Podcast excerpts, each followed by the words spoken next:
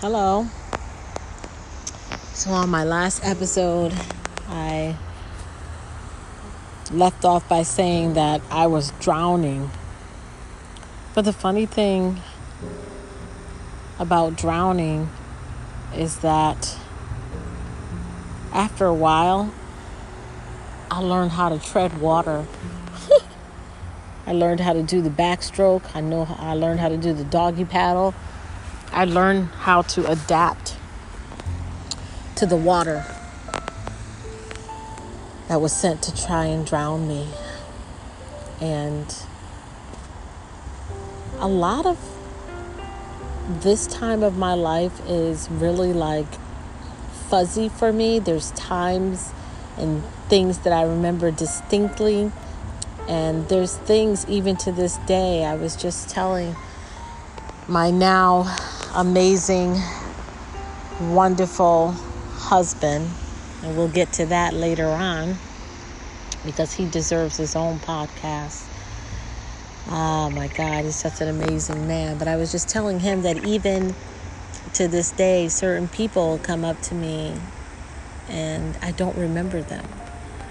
I honestly don't remember. I just feel like there's some parts of my life and my story that may have been too painful to remember. So I feel like God wiped them out of my memory bank.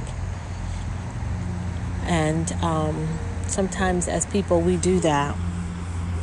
Our mind blocks certain things that are just too much to think about, too much to remember. And um, when I told you that I, I dove into the abyss, I went in deeper. I just remember months and months of just crazy things happening. Did I tell y'all that they finally repossessed that car? the car that I was driving, my convertible Mustang. Let me tell you something. It's funny how you will try to hold on to something to make you look like you're still all together. And for me, it was that car. For some reason, I felt like if I could keep this convertible, if I can keep this car, nobody will know how bad off I really am because they'll look at me and see me driving this convertible car and they'll say, wow, she still got it together. Isn't that crazy? Yeah, but for some of you that are listening, it's not so crazy because there's something that you're holding on to too. Might be your last straw, it must be the last bit of shield that you have up. It may be the last thing that you are holding on to, so nobody really, really knows what's going on. So that you're not left naked and uncovered and exposed. But really, that's really the best thing that happened to me is when I was left naked, when I was left exposed and uncovered. I was out there.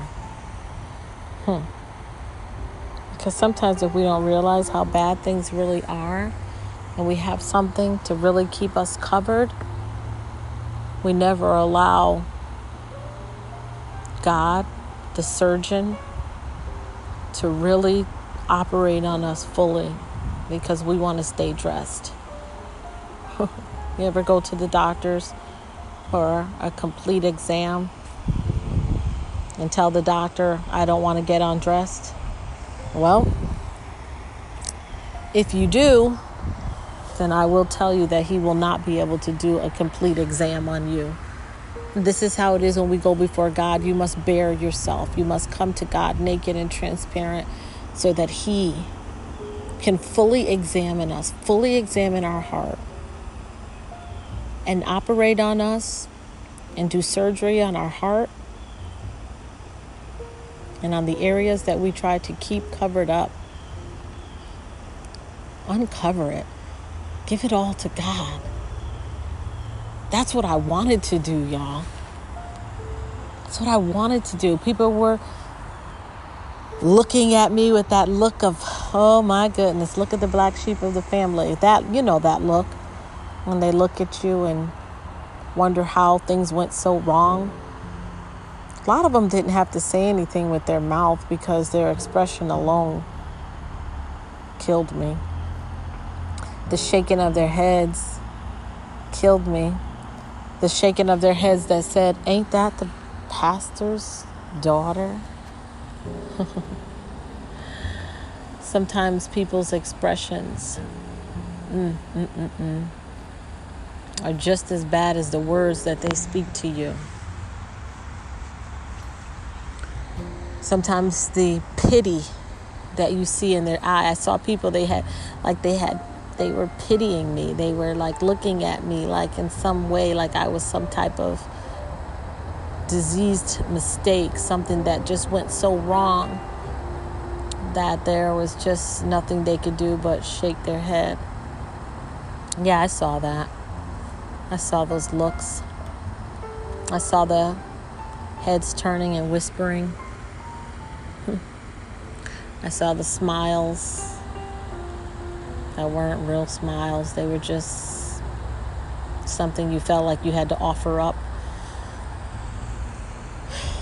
When you're low, when you're in that predicament, when you're in that position, sometimes people think that by saying things to you that aren't fruitful, by the shaking of the heads, they think somehow the criticism and all that stuff is going to help you to rise up. But it doesn't. It just pushes you down further, stomps you down even harder, and redefines redefines the hurt, the speculation of what you have towards a certain type of people. It redefines all of that. Because at this point in my life, I really didn't really trust anyone. And even the people who I thought that I should trust, who would be the children of the Most High, they disappointed me, y'all. they disappointed me on so many different levels you want to talk about church hurt? A lot of people want to talk about church hurt. It's not church hurt, it's people hurt. It's people who have not yet learned and grasped the true love and compassion of God. It's people who are still unhealed and unlearned, and they make mistakes because they're not human. I mean, they are they're only human and they're not God.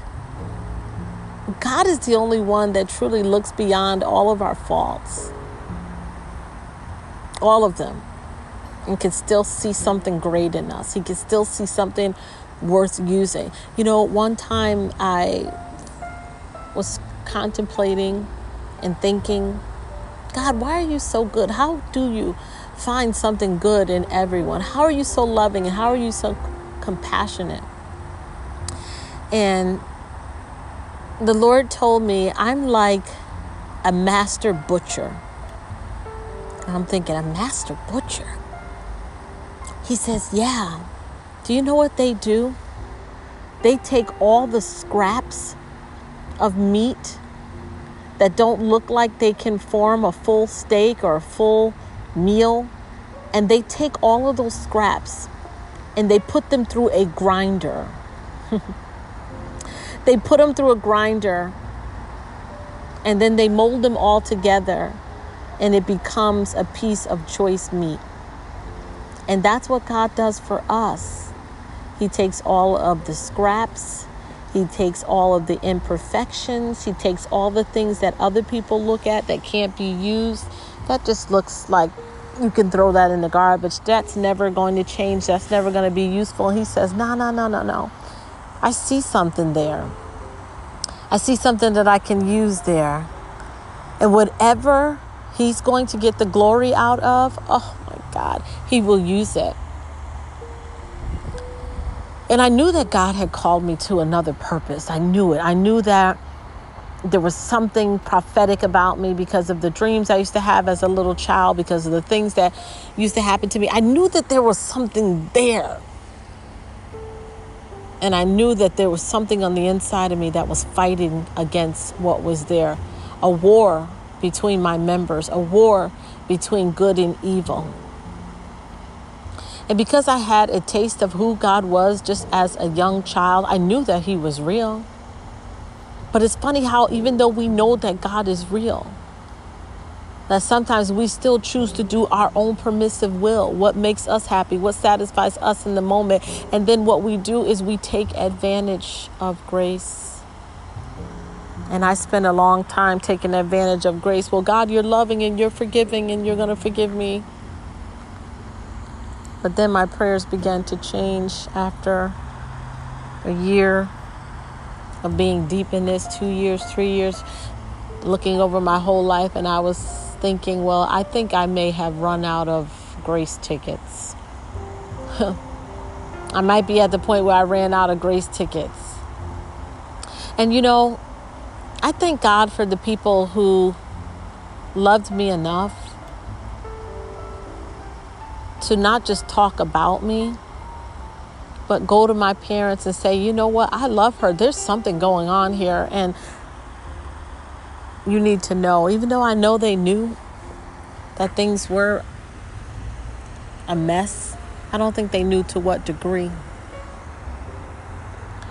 And I was fighting, y'all. I was fighting not only I was getting tired of treading water, I was tired of doing the doggy paddle and the backstroke. I was tired of treading water. I was tired, tired. But it just became such a normal process for me. I didn't know what else to do. Like, where do I go from here? I didn't want to be in love with anyone. I didn't want a relationship like that. I didn't want anything. I just wanted to try and be a good mother to my son because he was my top priority. And he is the reason I believe that I eventually just said, you know what? Mm-mm. This will not be his story. Mm-mm. This will not be his story. This will not be his portion. But I just remember saying, God, I'm just tired. Every time I would get tired, it seemed like even though I wanted to give up, I would meet a new set of friends or I would meet someone else that I felt they understood. They understood me. I had my partners in crime where even when we got to the point where we were like, this is too much, we have to stop. We have to stop getting high. We have to stop drinking. We have to stop partying. We have to grow up. We would do that for a day or two and then huh, we'd go right back to the same mentality. And I think part of what kept me out so long is that I did have the security of my parents. I did know that my son was being well taken care of. I knew all of that. I knew all of that. So, in some way, I felt enabled in that way. But I knew that their intention was to protect him. And I'm so grateful for that. So, drowning suffocating, feeling like giving up. I never, I gotta say, I never felt suicidal though. I never felt like, you know what, I'm gonna take my life. I don't think I was brave enough for that. Because of how I was raised, I kind of knew that I didn't want to do that. But nevertheless, even though I didn't want to, that's exactly what I was doing. Killing myself. Maybe just a slower process, maybe by different means. Maybe taking the coward way. I don't know what you would call it, but there was no way I would have been able to keep existing the way that I was. None whatsoever. So they took my car, y'all. They took my convertible. Now I'm fully exposed. I'm out there. I got nothing. It just so happened when I left my job, I took an early retirement. And I went and got my convertible back. I took that money, I paid the repossession fees, and I got that car back because I felt like Mm-mm.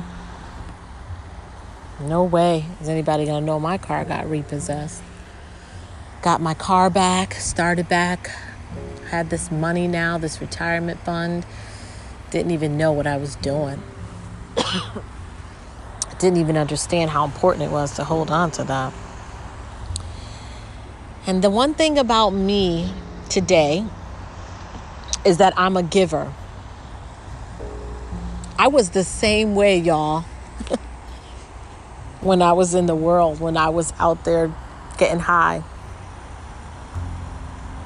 I took all my money. And every time I wanted to get high, I never wanted to get high alone. I would call up my friends and I wanted to be the baller. Come over, I got this, this, this, and this.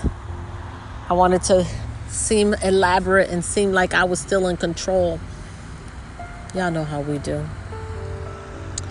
So I never wanted to get high alone. So I would just treat people and give them money, and I was still helping people. There was still something in me that was just so genuine towards people, though. I really am just a people person. I love people, I love encouraging them, and it's so crazy that even in the midst of sometimes us sitting around playing spades and getting high, I would be talking about the goodness of Jesus.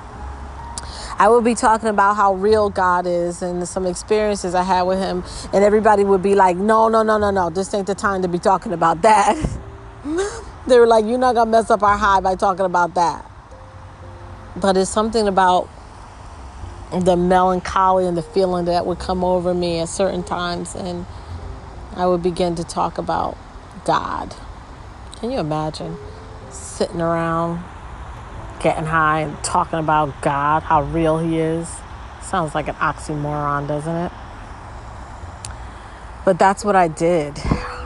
And at this point, what I was doing is I was making open, empty promises to my father. Don't worry. I'm going to get it together. I'm going to get my life together.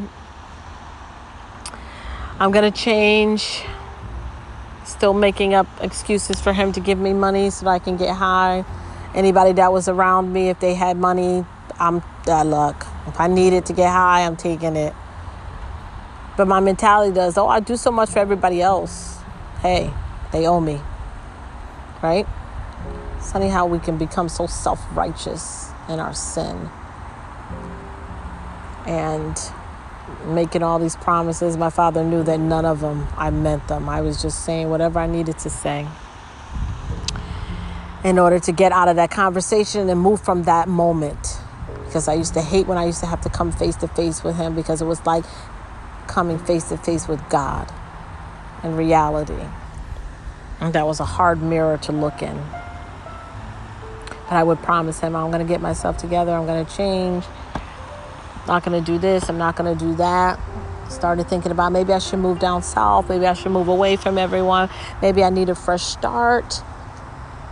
I'm going to tell you if you're in a bad position, sometimes people think that by moving and relocating and doing all of that that you're going to go somewhere else and magically all your problems are going to disappear well, i have a news flash for you they're not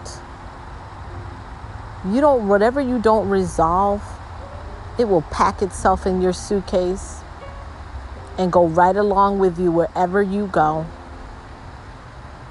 It stays right there with you. We have to face our issues and our problems head on. Head on.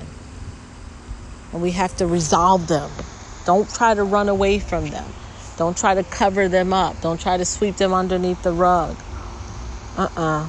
You got to face those demons and you got to face those things in your life head on. So i remember it was going to be my birthday coming up. And i had promised my father that i was going to get help. I was going to stop what i was doing. I was going to be a better mom. I was going to be responsible. And he said, okay, well, you're going to go into a program. You're going to do something. And I was like, yeah, yeah, yeah, tell him whatever. I said, but after my birthday,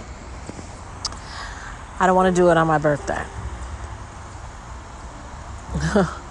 you know how we are. We want our last hurrah. I'm going to do it big. After this, this is going to be my last time. How many of you listening ever said that? It's going to be your last time for whatever it is. Be my last time accepting that. That's going to be my last time allowing that person to treat me that way. It's going to be my last drink. It's going to be my last smoke. It's going to be my last time getting high. So you want to go out with a bang, right? So I promised my father that I was going to get help. And I don't know if I really meant it. I think I did this time because I really was tired. But he said, he looked at me in the eyes and I said, Well, Dad, I want to go down south somewhere. He looked at me eyes. He said, Absolutely not. I'm not sending you down south or somewhere where I can't keep my eye on you. And I'm thinking, keep your eye. I'm grown. Like, I'm grown. I need you to keep your eye on me. I'm grown. But in that moment, I felt like a little kid again. And I said, "Okay, Daddy, whatever, whatever you want." And I remember the day when he knocked on my door. he knocked on my door and he said, "No more excuses. Today is the day." And I knew that he meant business. I mean, I felt like at that moment, like I was five years old and I was getting reprimanded, and I had no choice but to obey. So, not only was I looking and did I see my father, but I saw something greater in his eyes. I saw something greater for him to get himself up that day and drive from Stratford to Bridgeport, where I was living at, and knock on that door he didn't enter the house. He stood on the porch in such a mm, military way, in such a profound way, a steadfast and unmovable way. And he said, Let's go. Today's the day. And all I remember is my eyes filling up with water and just I was like, but wait, I got to get my stuff. I got, when I tell you, he was like, you're taking nothing. No clothes. He said, even that car, even that car, he says, that car isn't good for you. Not my convertible. No, Dad, not my Mustang in that moment, God stripped me of everything my self dignity, my self control, everything. He took my car, and I was not allowed. My father did not even let me go in the house and take one article of clothing with me. When I tell you, I put on my shoes and the clothes that I had on that day, I got into my father's vehicle. And he said, You're going to reentry. For those of you who don't know, reentry is a Christian a, a woman's program. And um, I was like, no way, no way. I'm not going to a program that's here in town and everybody's going to see me. I'm going to be embarrassed. They're going to know. And he's like, yes, you are. You're going there so that I can keep my eyes on you. I was humiliated, y'all. I walked into that place and met, met with Elder Queenie Mims and Sister Fontaine. And everything in me said, Y'all can say whatever y'all want. As soon as my father leaves, I am out of here. I am not like these other women.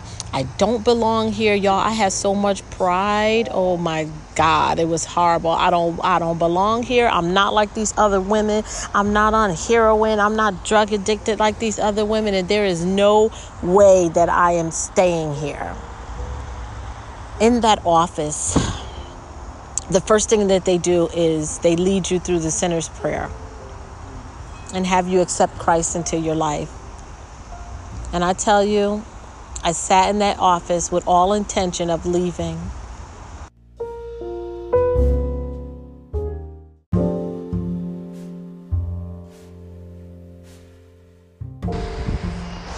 Something happened in that moment I began to repeat that prayer, and something on the inside of me changed.